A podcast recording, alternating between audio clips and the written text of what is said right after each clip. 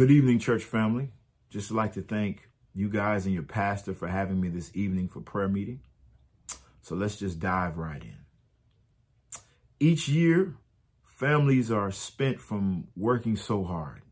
Each year, families are spent from helping children with their homework that they make a plan for a vacation. Most families like to take the children places where the children can have fun, places like Disney World or Six Flags. But one year, a family sought out to take their kids out to Happy World, a place where children can play.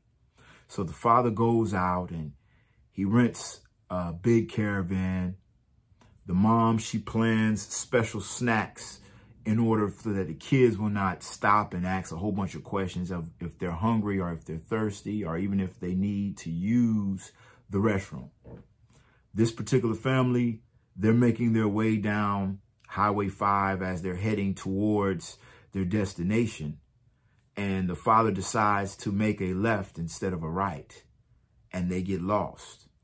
The wife asks a bunch of questions saying, Are we lost? Are we lost? But the husband says, I know where I'm going.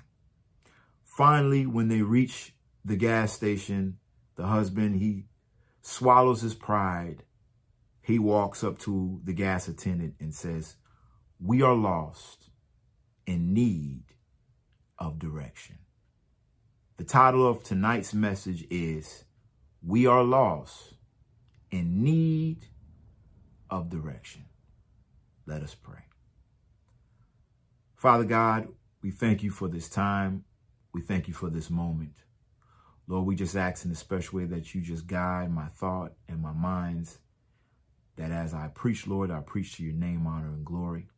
Anoint my tongue now, Lord, we pray and ask this all only in the precious blood and name of Jesus. Amen. In 1973, our government and Department of Defense realized that our country had a need.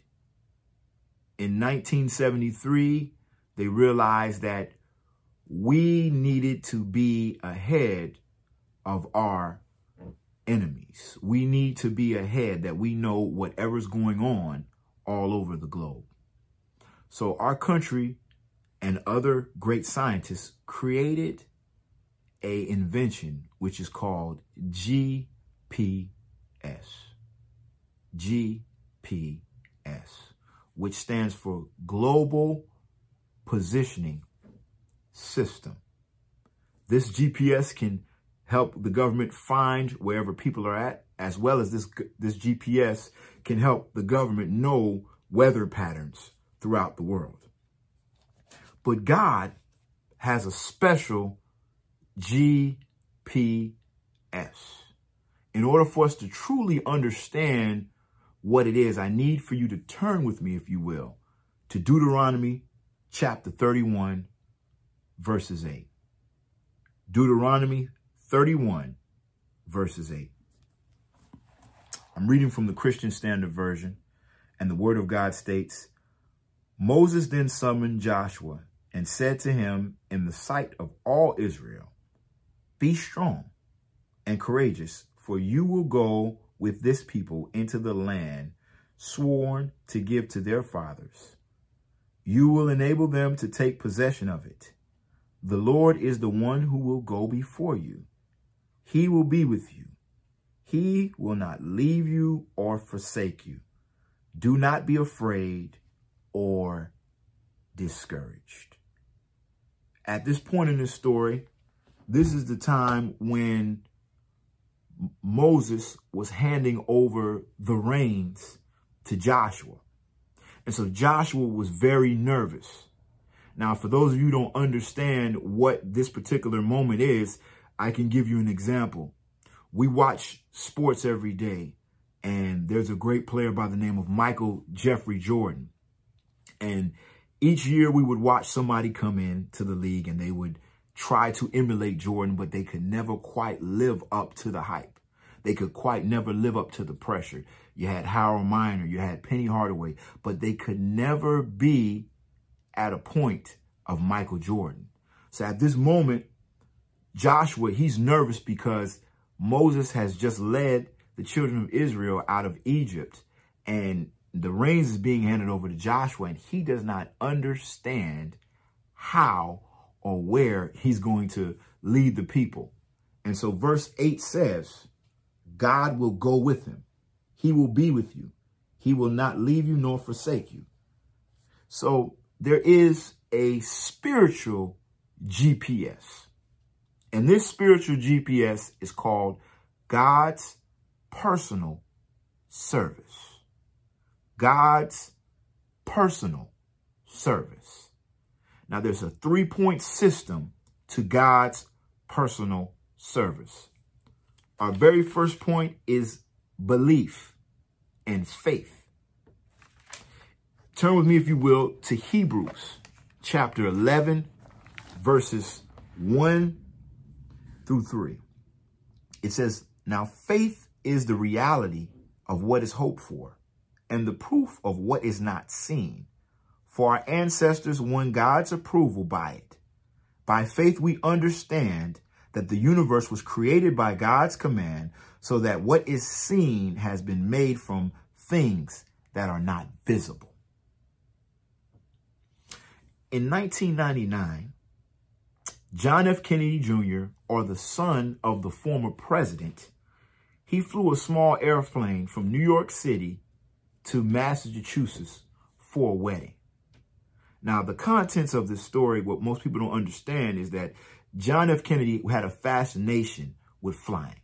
John F. Kennedy Jr. had a fascination with flying. His mind was always on being a pilot. That was one of his most favorite things to do, John F. Kennedy Jr but he had no understanding of navigation. Even though he knew how to fly, he did not understand navigation. And so for this, he didn't understand air or sea level. And at this particular moment, there was a crash which killed him and his family. It says all of us face temptation and walk according to sight instead of faith. Human reason will fail us but God will never fail us. In all relationships, trust is the eternal key. We have to have trust, whether it's in a friendship, whether it's in a marriage, whether it's in any relationship. If it's a business relationship, you have to have trust if you want to invest money in your business. The first key to God's GPS is trust.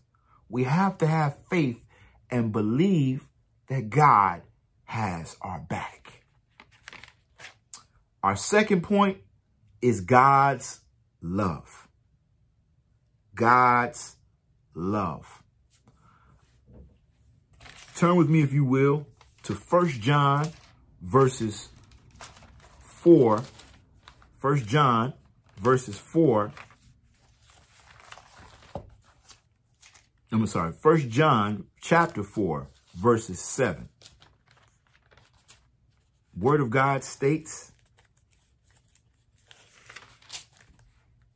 Dear friends, let us love one another, for love is of God, and everyone who loves has been born of God and knows God. The one who does not love does not know God, because God is love. Our first point is faith. Our second is love. Jesus always spoke and shown love each and every day. God's very essence is love. If we are truly followers of God, we should love one another as we love ourselves. Chapter, I mean, verse 11 says, Dear friends, if God loved us in this way, we must also love one another. No one has ever seen God. If we love one another, God remains in us and his love is perfected in us. We must love. We must love one another. When they spoke to Jesus in the New Testament, they said, which is the greatest of the commandments? It says to love the Lord thy God with all thy heart, soul, and mind. This is the greatest. But the second of the greatest is to love your neighbor as you would love yourself. If we truly want to follow God's personal service that he has for us, we need to establish belief in him then we need to love as he loved. Love your neighbor as you would love yourself. Finally, point number three. Finally, point number three, which points to Jesus. Jesus, who is the author and finisher of our faith. A story is once told of a young man by the name of Bridger. Now, Bridger is a loving older brother.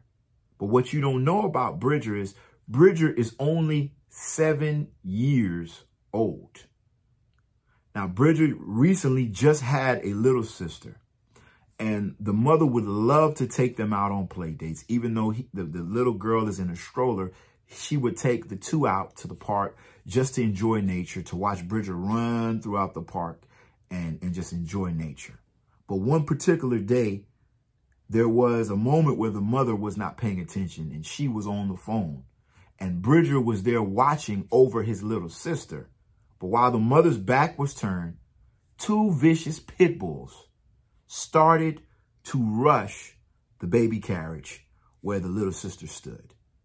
At this particular moment, Bridger realized what was most important, and it was his sister. So he stood between the pit bulls and his sister.